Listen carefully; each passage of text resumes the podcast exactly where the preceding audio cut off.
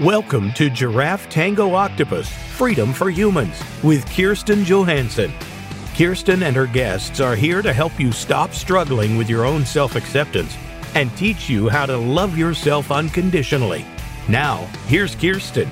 Welcome to GTO Freedom for Humans, where we talk about the ways in which we as humans can free ourselves from suffering by practicing unconditional love, acceptance, and compassion for ourselves. I'm Kirsten, your host and I am delighted to be back with you this week. I did, um, I did run an encore last week. It was my interview with Eric Maisel about basically daily practices and living your life purpose choices is what it's called.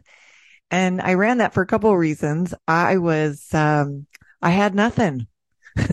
I had traveled and I did some travel shows and an arrival show and my health was a little bit down and my stress was a little bit up or maybe more than a little bit in both of those cases. And, uh, yeah, I didn't have anything. Uh, so sometimes, you know, sometimes you might not have anything. And there was a time in my uh, history as a perfectionist that I would have forced myself to create some, something, some content, something, and probably been pretty hard on myself about the quality of what I created, etc. And I don't do that to myself anymore. Um, I have had some wonderful guests since I started the show. If you're a, a regular listener, listener, pardon, you'll know that I do quite a number of solo shows and I've also had some really fun guests. And so when I don't really, when I don't really have anything, you know, I'm, I'm creating. Uh, so if you're a creative person, you also will know that sometimes you either have a block or you're exhausted or you just don't, you can't force it. Like you can't force something to come out of you that's not there. And typically that means I just need to care for myself and, and focus on some other things so that those, uh, creative, uh, I'll just call them popcorns, though that creative popcorn can start to pop again. And so I reran that show for that reason.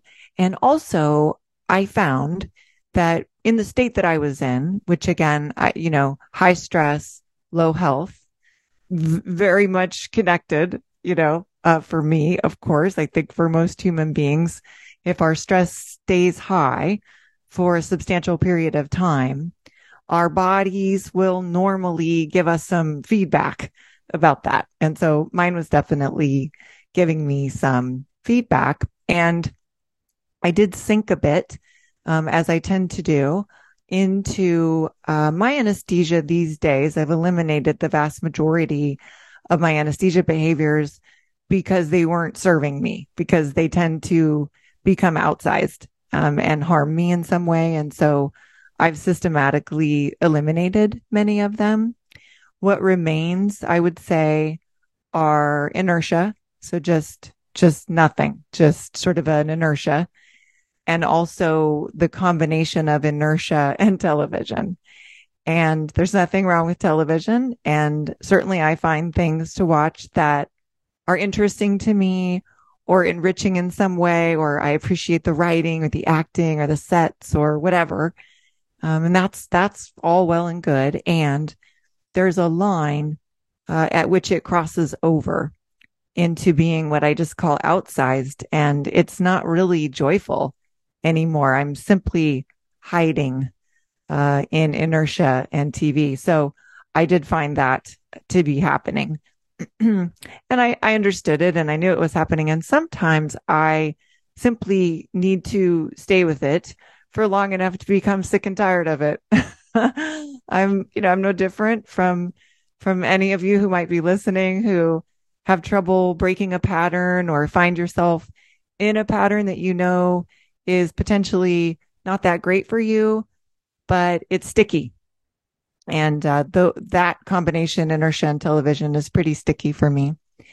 And what I found was that I could not think my way out of it. I could not uh, wait and hope my way out of it. And I certainly couldn't watch my way out of it by looking at the TV. It was my practices. So it all comes back to the practices that I know lift me up, put me in motion, And all of those things are connected not just to my physical health, but my mental health and uh, my spiritual health. And it also moves me forward um, with whatever it is that I have going on, whether it's work or getting settled in a new apartment or whatever it might be. Uh, sitting, watching, thinking, waiting, and hoping. yeah, that wasn't working. So those are the reasons that I decided to do the encore of my interview with Eric Maisel, who for me, um, uh, you know, such a helpful person who just is very prolific in terms of what he puts out, uh, in terms of his writing and so incredibly helpful. I can listen for five, 10, 15 minutes to one of his books and I walk away with something either that I knew about but needed to be reminded of, or maybe that I didn't hear uh, when I listened before. So I'm feeling uh, quite a lot better. And today, uh, it's Sunday today that I'm recording this. And I uh, woke up, you know, um, I do want to mention sleep. And so I am going to tell you again about Stellar Sleep. It's an app that I use to address my nearly lifelong insomnia. I had insomnia as a teenager and I've had some form of it ever since then and spent uh, quite a number of years on pharmaceuticals that were for anxiety and insomnia and became basically dependent on those. And also they stopped working that well. So I was still struggling with sleep and taking all these pharmaceuticals and having to then manage to get those, whether I'm in the US or here in Malta.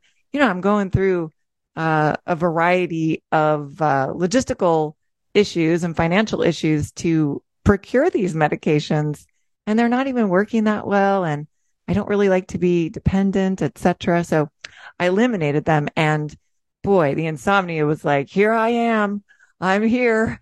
I didn't go away. I didn't think it would go away but whoo boy was it there. And i stumbled upon stellar sleep and as with anything you know it works if you work it. So you have to actually do what the app suggests that you do. And I did that. I, I really wanted to address my sleep issues in a way that was long term and that did not require any type of pharmaceutical or supplement or anything like that. I, I have this, uh, it's a dream.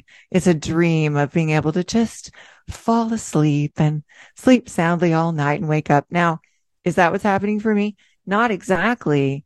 However, what is happening for me is that I do get at least the five and a half hours of core sleep that is important for health and mental acuity and productivity pretty much every night. Now, um, I will say that I wake up probably twice a night and what's different about those wake ups is that I used to bemoan them. Oh my God. Why am I awake? Why is this happening?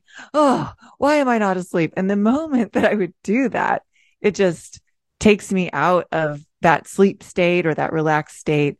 And it makes it much harder to go back to sleep. And I now understand that, you know, it's natural. It's natural for us to wake up. We actually wake up um, a bunch of times. We're just not aware of it.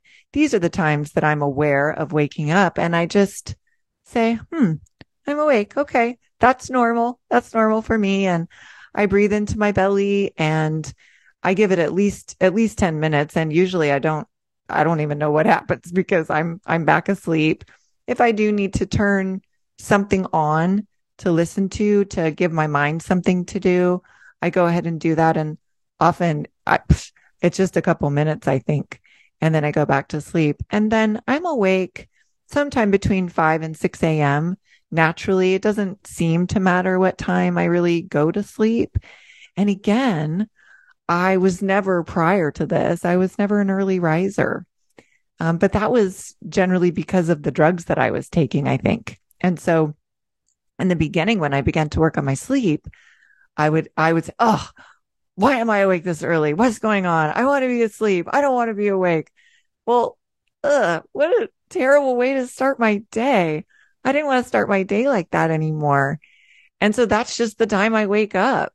And, you know, when I'm at my mom's, the, the birds are beginning to sing and the light is coming up. And, you know, there's just wonderful parts when I'm there of being up early and here the morning light is beautiful. There's a guy that, um, he has a horse. I'm pretty sure it's from the farm just down the road. There's a horse and a donkey that are at that farm. It's on the way to the beach uh, when I walk to the beach. And I did zip out onto my terrace because I was curious. Is he riding that horse?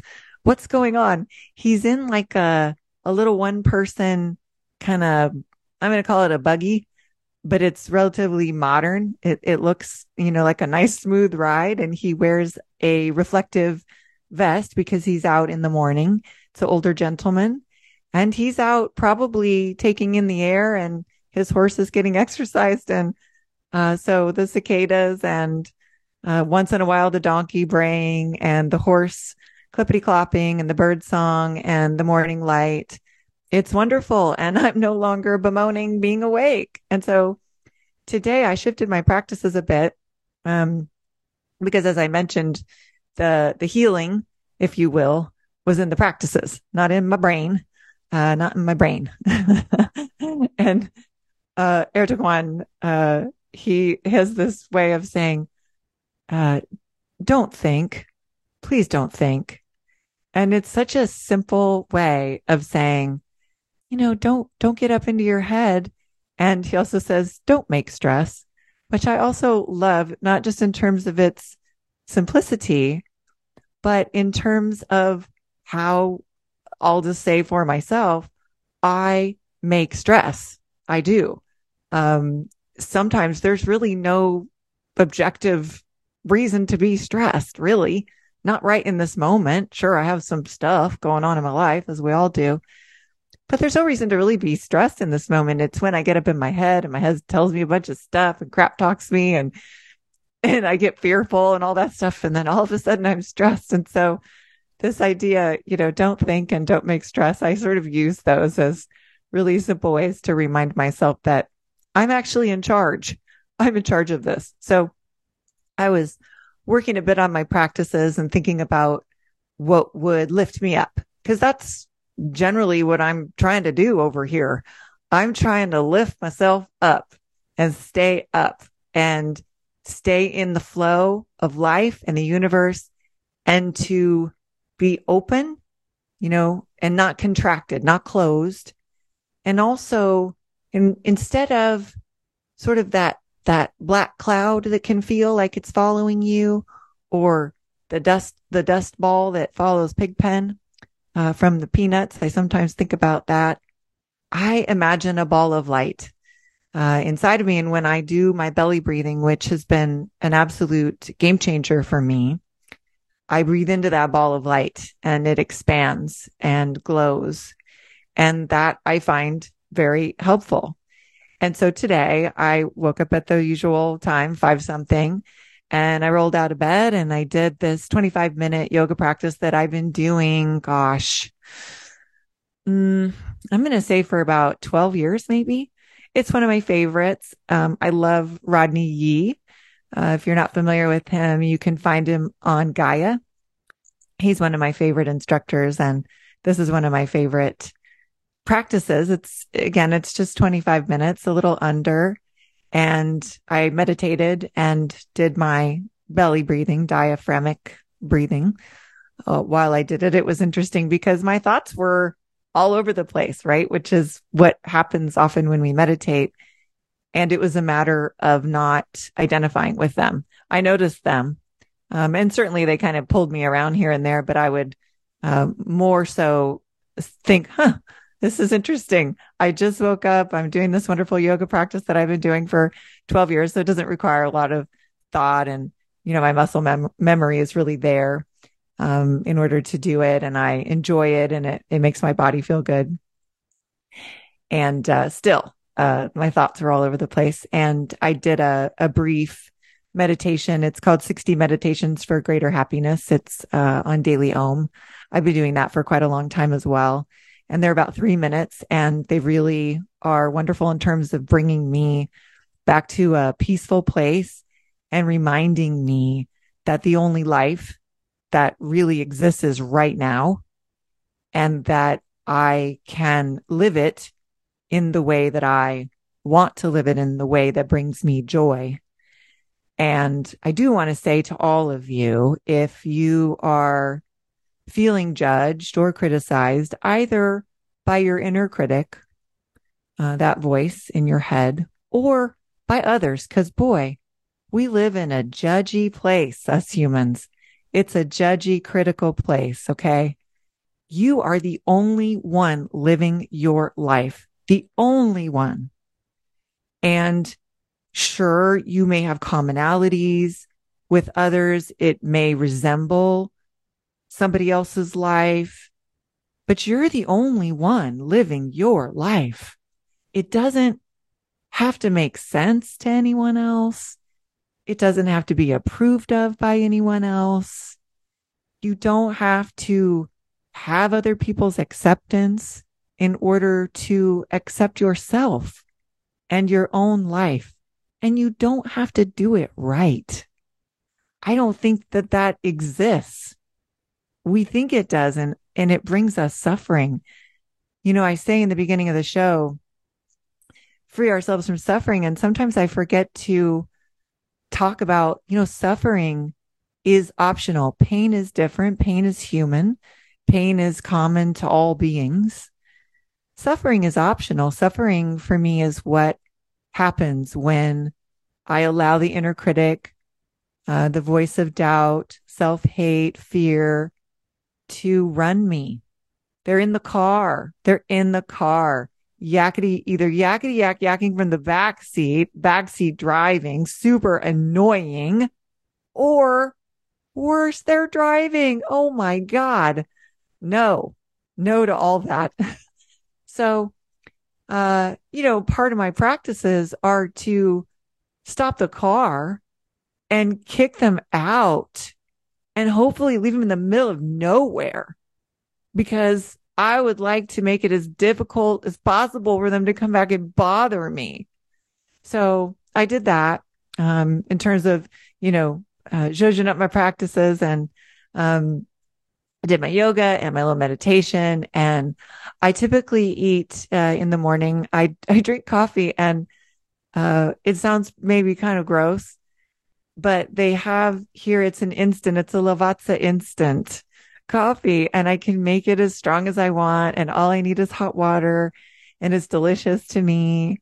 And so I have a strong cup of coffee, usually two at the most, and a banana, which really helps my gut, uh, my daily banana. a couple of Turkish figs, my favorite thing in the world, pretty much.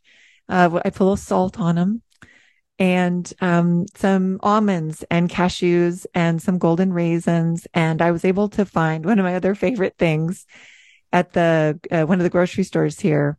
Um, they're just dehydrated cranberries. And you, you do have to be careful because for the most part, they put sugar on them, I guess, because they think they're too tart. But to me, that's the point of a cranberry is that it is tart.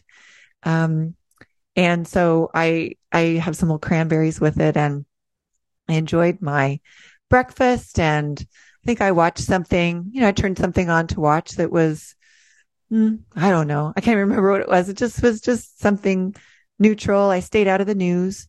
Sometimes I have been reading the news in the morning. Um, it's been, gosh, I've been doing that for years and I, I don't think it's actually good for the beginning of my day. Um, it really, you know, it's curated. Uh, so I just want to say that. So wherever you get your news, uh, it's curated. And so sometimes what they want to tell me about is not helpful to me, uh, or at least it's not helpful to me in the morning. So I didn't do that today. I didn't really read anything uh, today in terms of news. And then I waited until my gut felt safe. And I did take an Imodium uh, because that is important for me when I'm going to go out, particularly earlier in the day. And then I walked down to the beach and um, it is a it's short. It's just a 15 minute walk. It's very steep. So it's a steep drop down. So you have to be you know pretty careful not to uh, topple ass over tea kettle which would be something that i would do. I'm not uh, the most coordinated. My depth perception is is also not the best just because i have monocular vision meaning one eye works at a time. They don't both work at the same time. And so I have a few little challenges like that.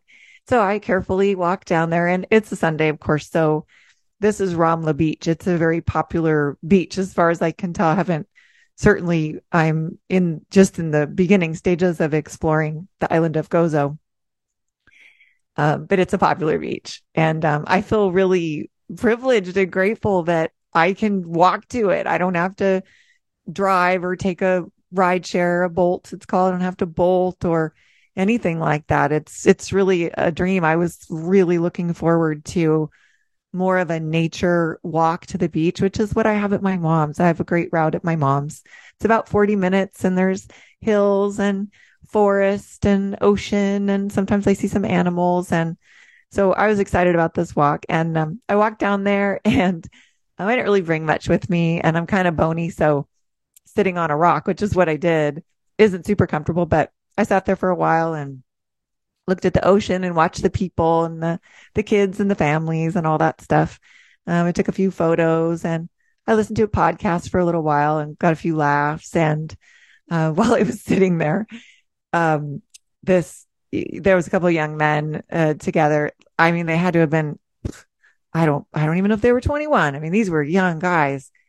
And one of them came over and, um, he had a thick accent. I'm not quite sure where he's from, potentially maybe Italy. And I finally figured out he wanted my Instagram. And I said, Oh, no, I, d- I don't have Instagram.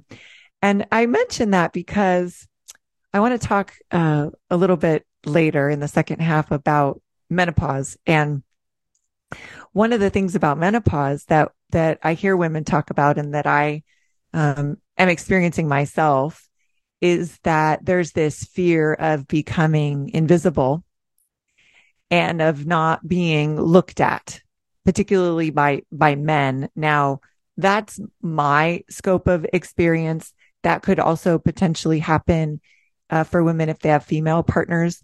I, I know much less about that. If you're somebody that knows a lot about that and you want to come on the show and talk about that, that would be really fun. So hit me up. Um, I'll give you all my contact details at the end of the show today. So, anywho, I have for the most part, once in a while, I swipe on a little mascara and a lip pencil, but not often. It kind of bothers my eyes now. And um, so I'm just, I just am what I am. Um, and I have let go of this idea that I need to be broadly attractive to men or that my value is based upon a man noticing me or hitting on me or saying something vulgar to me, which is sometimes not, not all the time. Um, do men express themselves that way, but they, they have often, um, in the course of my life. And the idea that that somehow makes me in any way valuable has completely left me. And so this young man, um, who I think if I would have said, you know, I'm 52, I don't really know why you want my Instagram, he probably would have recoiled in horror. Uh, but you know, I didn't, do, I didn't do that. I didn't need to do it. I didn't care. I just said, Oh no, I don't, I don't have Instagram. Uh, he said, Oh, sorry. I'm like, that's okay. I thought he wanted me to take his photo or something. Um, so anyway, I'm going to talk a little bit more about that in the latter half of the show when uh, we talk about menopause. Um, so before I get to the first break, the reason that I decided to, oh, so okay, I'll finish real quick my practices. So I then marched back up the hill, um, which is, it is a beast. It's a beast. And, um, you know, I'm a turtle. I'm a turtle, not a rabbit. Uh, I'm not a bunny. I've always been more of a turtle. And I just, you know, I just inched my way up there and sweated into my eyeballs and rested when I needed to. And when I got back to my building, I sat on the front steps uh, for a few minutes because I felt like I was going to throw up. Um, and I have three flights to, to climb because I'm on the third floor and, uh, the first floor is a, is floor zero, uh, which is common outside the US. In the US, the first floor is one and outside the US, it's, uh, it's zero. And so, uh, yeah, so I recovered and came up and made myself an omelet and, um, had this lovely nectarine and, uh, local pear that I bought at my little market um, yesterday. And uh, here I am doing the show. So that's what I did today. I just wanted to give you some specifics about my actual practices um, that are really uh, lifting me up. And so, whatever, you know, whatever yours are, um, they don't need to be perfect by any means. They don't even really need to be designed or figured out or attached to any type of role goal or certainly please, please don't attach them to the way you look. Oh my goodness. There's so many more interesting things about you than the way you look. So please detach them from, from the way you look and just do them. Just do them. Just practice them. Ha- hopefully imperfectly, because I'll tell you what, for a former perfectionist to be in a place like Malta where there is no home for perfectionism, there is no home. There is no home for hypervigilance. It is, it is just not that kind of place. It's, uh, it's a wonderful sort of serendipity Okay, I'm going to take a quick break and then um, I'm going to come back and talk about menopause.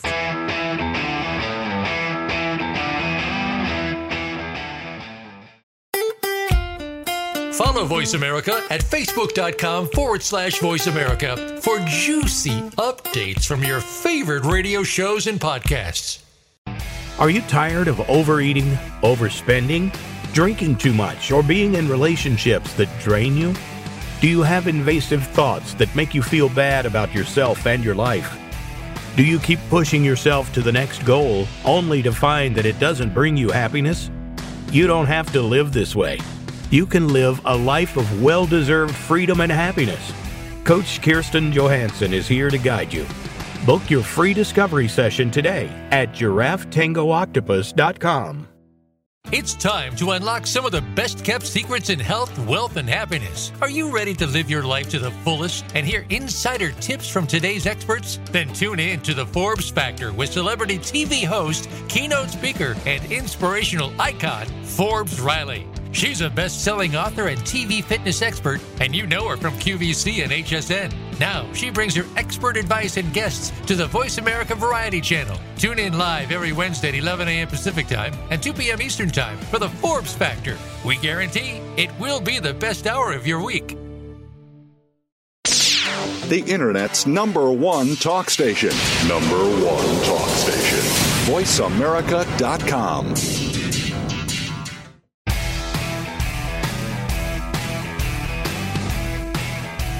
You're listening to Giraffe Tango Octopus Freedom for Humans. Have your own story or have questions for Kirsten or her guests? Join us on the show at 866 472 5788.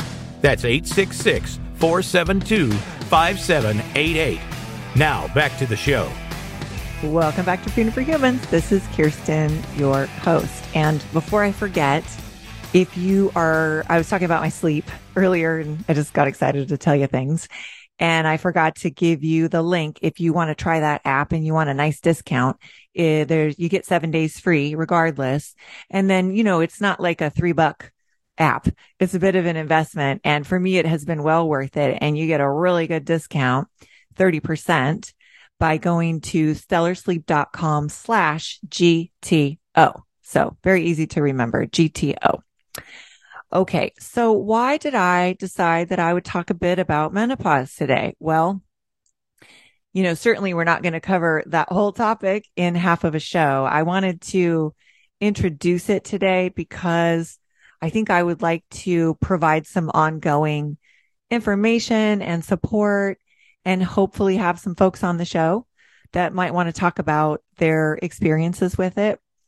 And the reason it came up is because I do look for, you know, contract roles that might suit me. They have to be work from anywhere and uh, contract and, you know, l- somewhere between maybe mm, 10 and 15 hours a week, maybe 20. And I found a listing for a sex coach. And as I looked into it, it was a sex coach for women who are experiencing menopause. And I sat down and wrote this really detailed, very personal cover letter about my experience. And as I did it, I thought, dang, I know a lot about this and I would be a great sex coach. Now, that said, my experience over this last, mm, probably, oh, maybe around a year, a little more than a year, I haven't applied for a ton of jobs. Uh, when I look sometimes at the Reddit threads of, of people who are looking for work, I mean, sometimes their applications are in the hundreds. And so certainly I'm not, I'm not talking about those kinds of numbers. But for the most part, I've received of all the applications I've submitted, regardless of how hard I work on them or how much I adjust a resume or, you know, or, um, really, uh, adjust my, uh, cover letter and all that stuff. I've gotten one response where I could submit some work product. And then I got a, a, a thank you, but no thank you response from that. So I, at the risk of sounding uh, negative, I doubt I'll hear back, even though I would be an excellent fit for this role. Um, I doubt I'll hear back just because that's my experience. But hey, if I do, I will update you and let you know. Um, but then that got me thinking, you know, I have so much to offer in this area.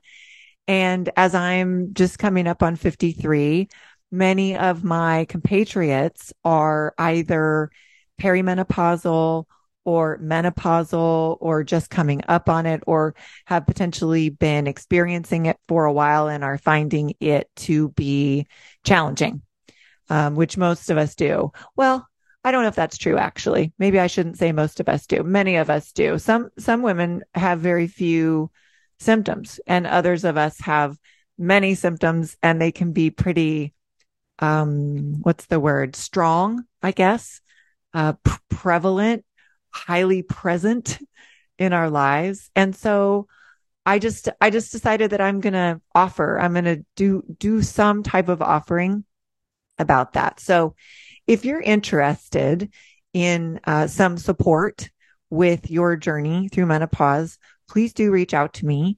You can find me uh, most easily at my website, giraffetangooctopus.com and uh, across social media at GTO Coaching. I'm on TikTok at Coach Kirsten, and you can email me directly at Coach KJ at giraffetangooctopus.com. So pretty easy to remember. And I would be happy to chat with you, to meet with you. And I'm really interested in gauging people's interest in a support group, potentially, you know, more of a peer support group.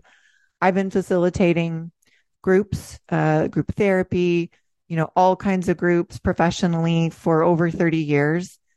Uh, my last boss, my last supervisor who I worked with for almost 17. Well, she came on a few years in. I probably worked with her for close to 15 years. She one time paid me a, I, it was a compliment. And, uh, I haven't forgotten. She said, you are a very gifted facilitator. And, um, that is one of my superpowers, I guess I would say. It is one of my skill sets. And the idea of, you know, just having a group of women together. I did a women's group years ago when I worked in addiction, uh, addiction recovery, and it was so fun and interesting and wonderful. And also, you know, it's not just about the woman um, who is experiencing menopause. It is about the people in her life and her partner, and particularly if she has a male partner, it can be really uh, jarring to everyone, jarring to the woman and upsetting to go through the physical uh, and hormonal and emotional changes that we go through. And it can absolutely impact your sexual life and your sexual relationship with your partner, which can be upsetting, confusing, jarring for them. And because you're going through something that is new to you and you've heard about it, right? We all hear about it. We hear about the hot flashes. We hear about not being able to sleep we hear things like menopause belly and weight gain and you know loss of libido and vaginal dryness and all these things. We hear about those things and until they are part of your lived experience I think it's difficult to appreciate the impact of them on your day to day life, on your work life, on your your relationships and on your intimacy. Uh, so that's why I decided to just do a little bit today in terms of information. So my story quickly, uh, and you can read this in more detail on my website. I wrote a three part blog called Farrah Fawcett Saved Your Life, and it details my journey with anal cancer, which was diagnosed when I was 40. So that is where my journey with menopause began because when I got chemotherapy and pelvic radiation to treat that anal cancer, I was immediately um, kicked into menopause. And so I was someone who was, I had a very active sex life uh, prior to that. And I had a quite a active libido. I don't know, you know, uh, comparisons are not helpful. I, I realize. And just from interacting with peers and, um, sharing about our various sexual lives, I was rather active and my sex drive was high and I found sex extremely pleasurable and I didn't typically have any pain or any struggles with it. And I could rely on my libido, on being able to lubricate uh, my vagina naturally in order to have intercourse. I could rely on being able to have an orgasm without uh, too much fanfare. I mean, you know, it depends. We are women. Uh, so it can be a little more complex, uh, for us, but I, I, that all that was going great for me. And, you know, never did I imagine when I went to get this surgery to have a fissure removed that, you know, after a couple of years of telling the doctors that I believed I had anal cancer. Okay. So yes, I believed I had anal cancer and I kept pushing, pushing, pushing, um, until somebody would at least sort of believe me. They still didn't believe me. And the surgeon re- recommended I not have this tear. It was a fissure, a tear that wouldn't heal. She recommended I not have it removed. And I insisted and she cut it out. And uh, it was fully developed invasive anal cancer and it had gone to my inguinal lymph nodes. So that is in your groin. And so I was not a surgical candidate, unfortunately, because had it been able, had it been contained and I would have been able to just have it surgically removed, it would have potentially saved me from having to have the chemotherapy and the pelvic radiation. Now, pelvic radiation is, uh, oh boy, it is really something. So if you're someone who has had that or you know someone who's had that, um, it can be really, really painful and it can be somewhat devastating in terms of your sexual health going forward. And my experience was that my sexual health was not centered in any fashion by any provider. I, because my sexuality, my sexual spirit, my sexual health, my ability to have sex, my ability to have intercourse comfortably, those things were incredibly important to me. And because of that, I pushed hard and relentlessly for a decade, really, to get where I am now and I'm having a wonderful, I'm having a wonderful uh, sexual life. I just want to say.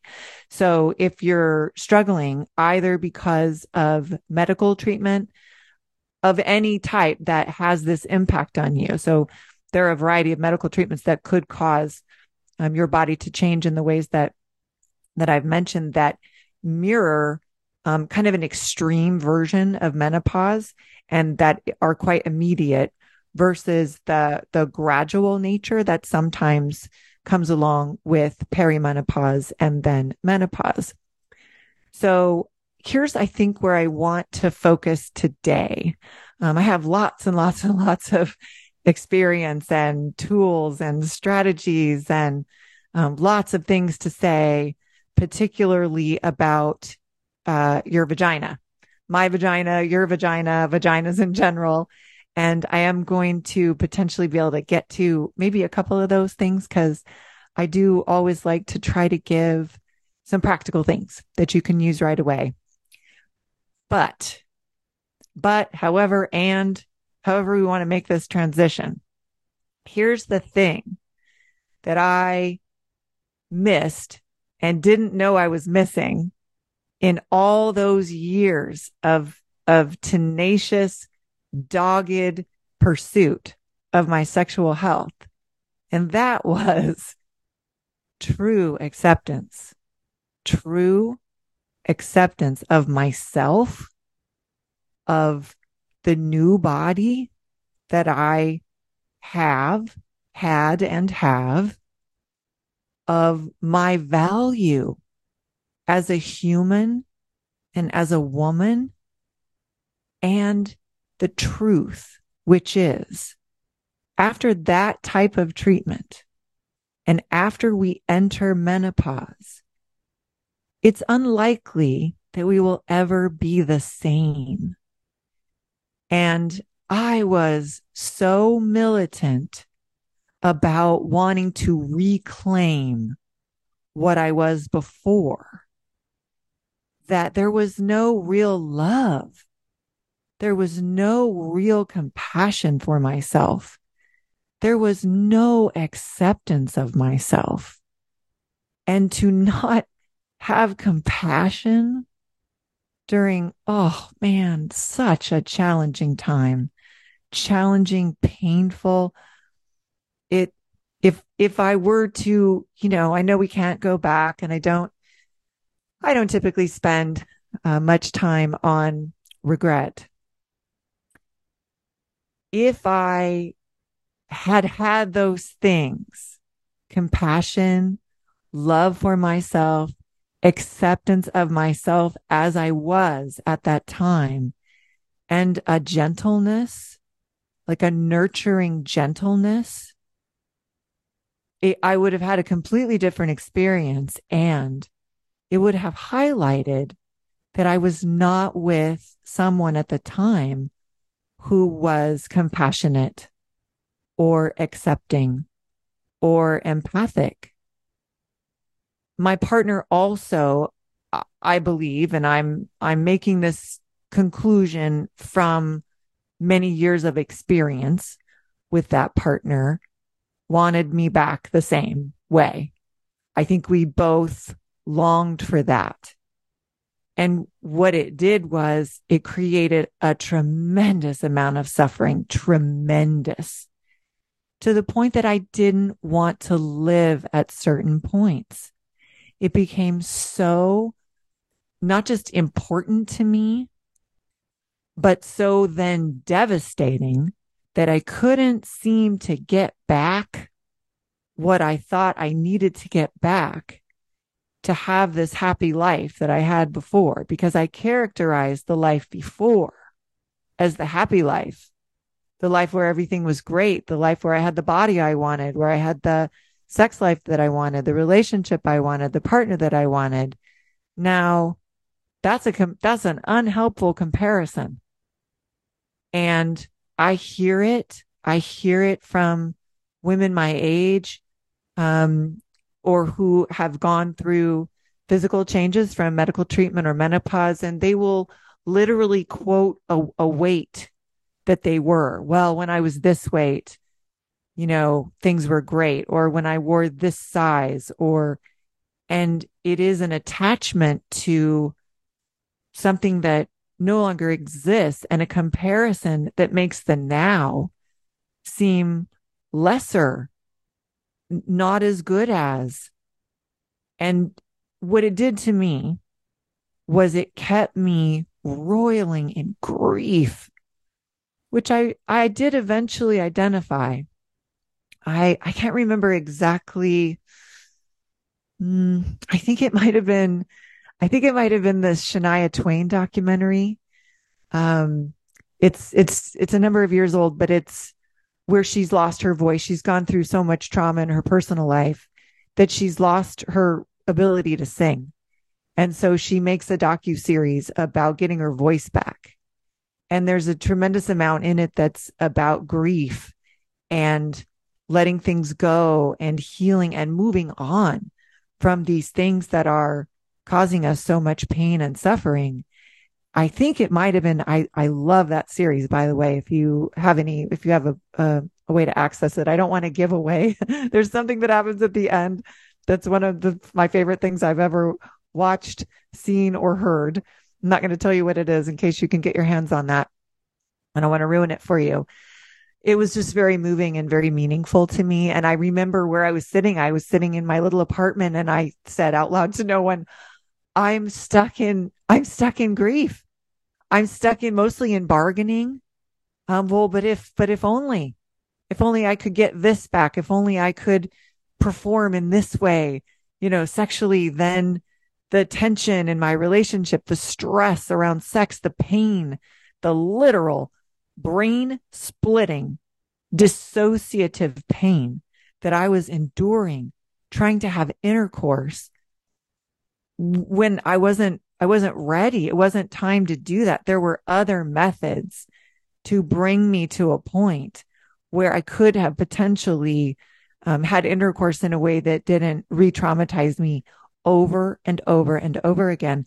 But I couldn't see that because I was stuck in the grief and the wanting for things to be the way they were and the bargaining and the anger.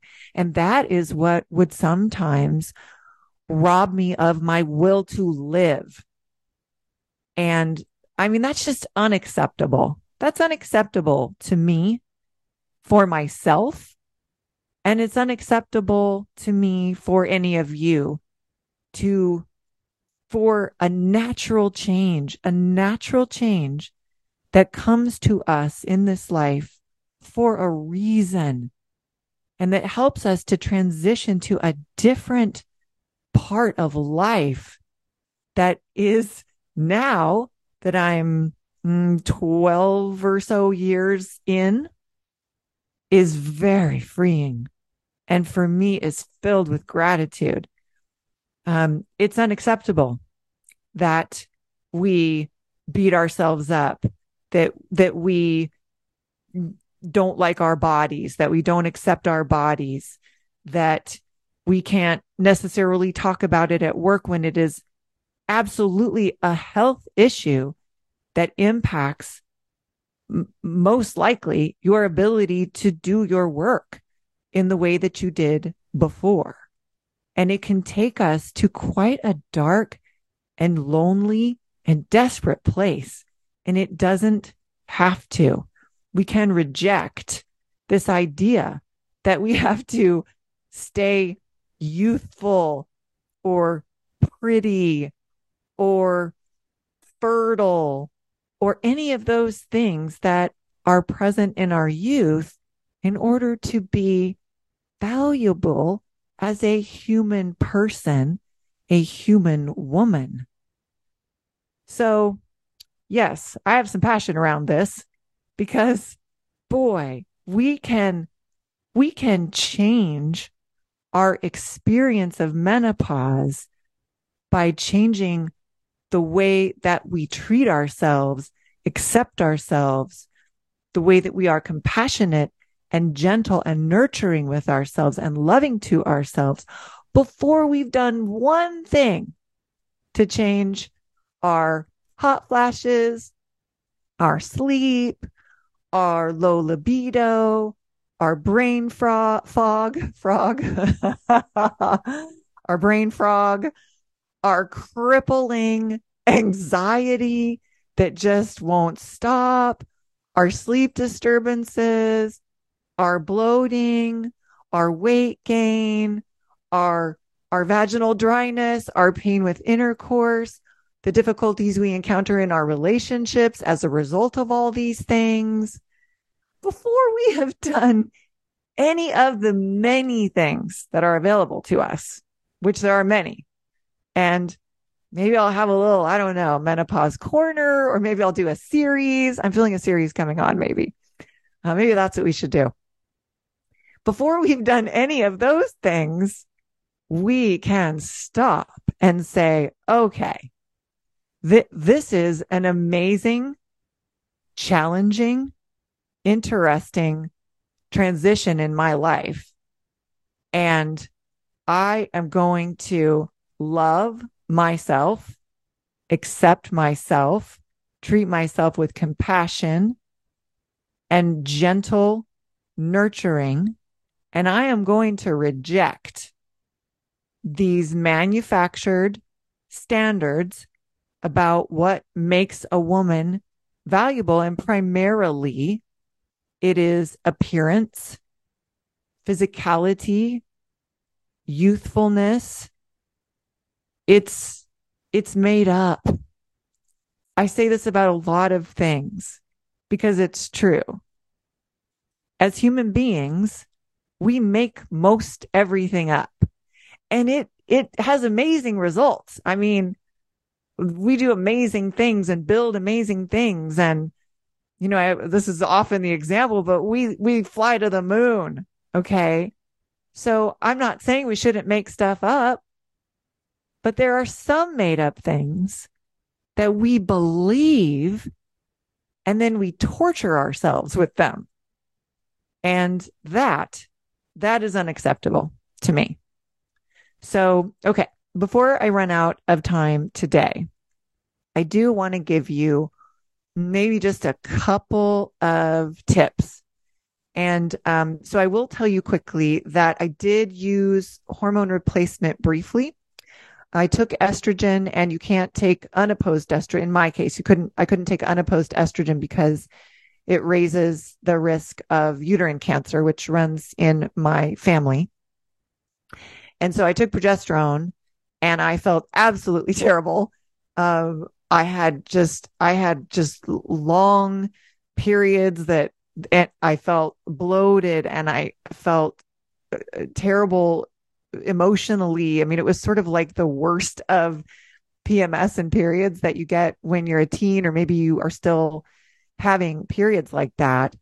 And so I, I thought, well, that's not for me. And so what I did was I did for a while continue that estrogen and I had an IUD put in and that protected my uterus. So that was a recommendation from a fertility specialist, one of the very long list of practitioners that I saw there were things about that IUD that were great and there were things that I didn't like. And so I did eventually have it removed. And at that point, I was long past taking anything.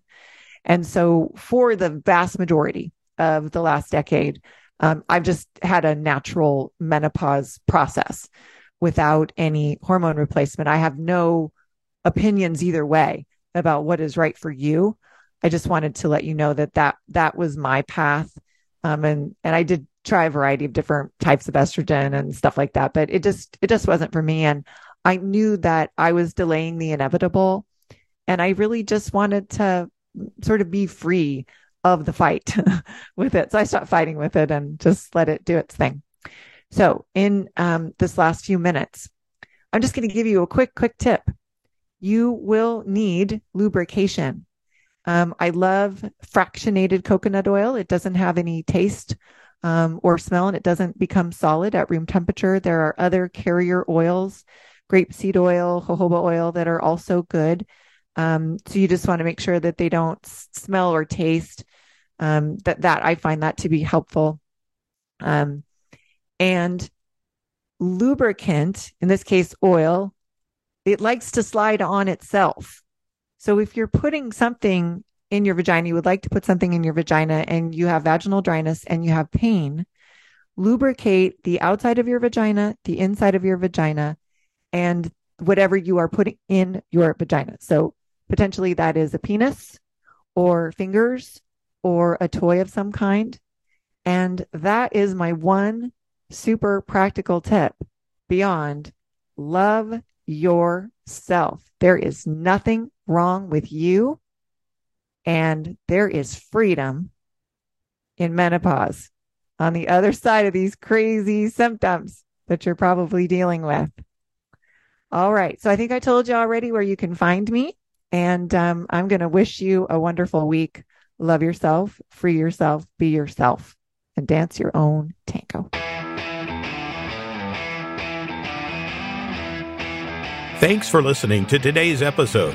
We hope we have helped you learn to love yourself unconditionally and accept and celebrate everything that makes you, you. Tune in next Wednesday for another episode, and in the meantime, dance your own tango.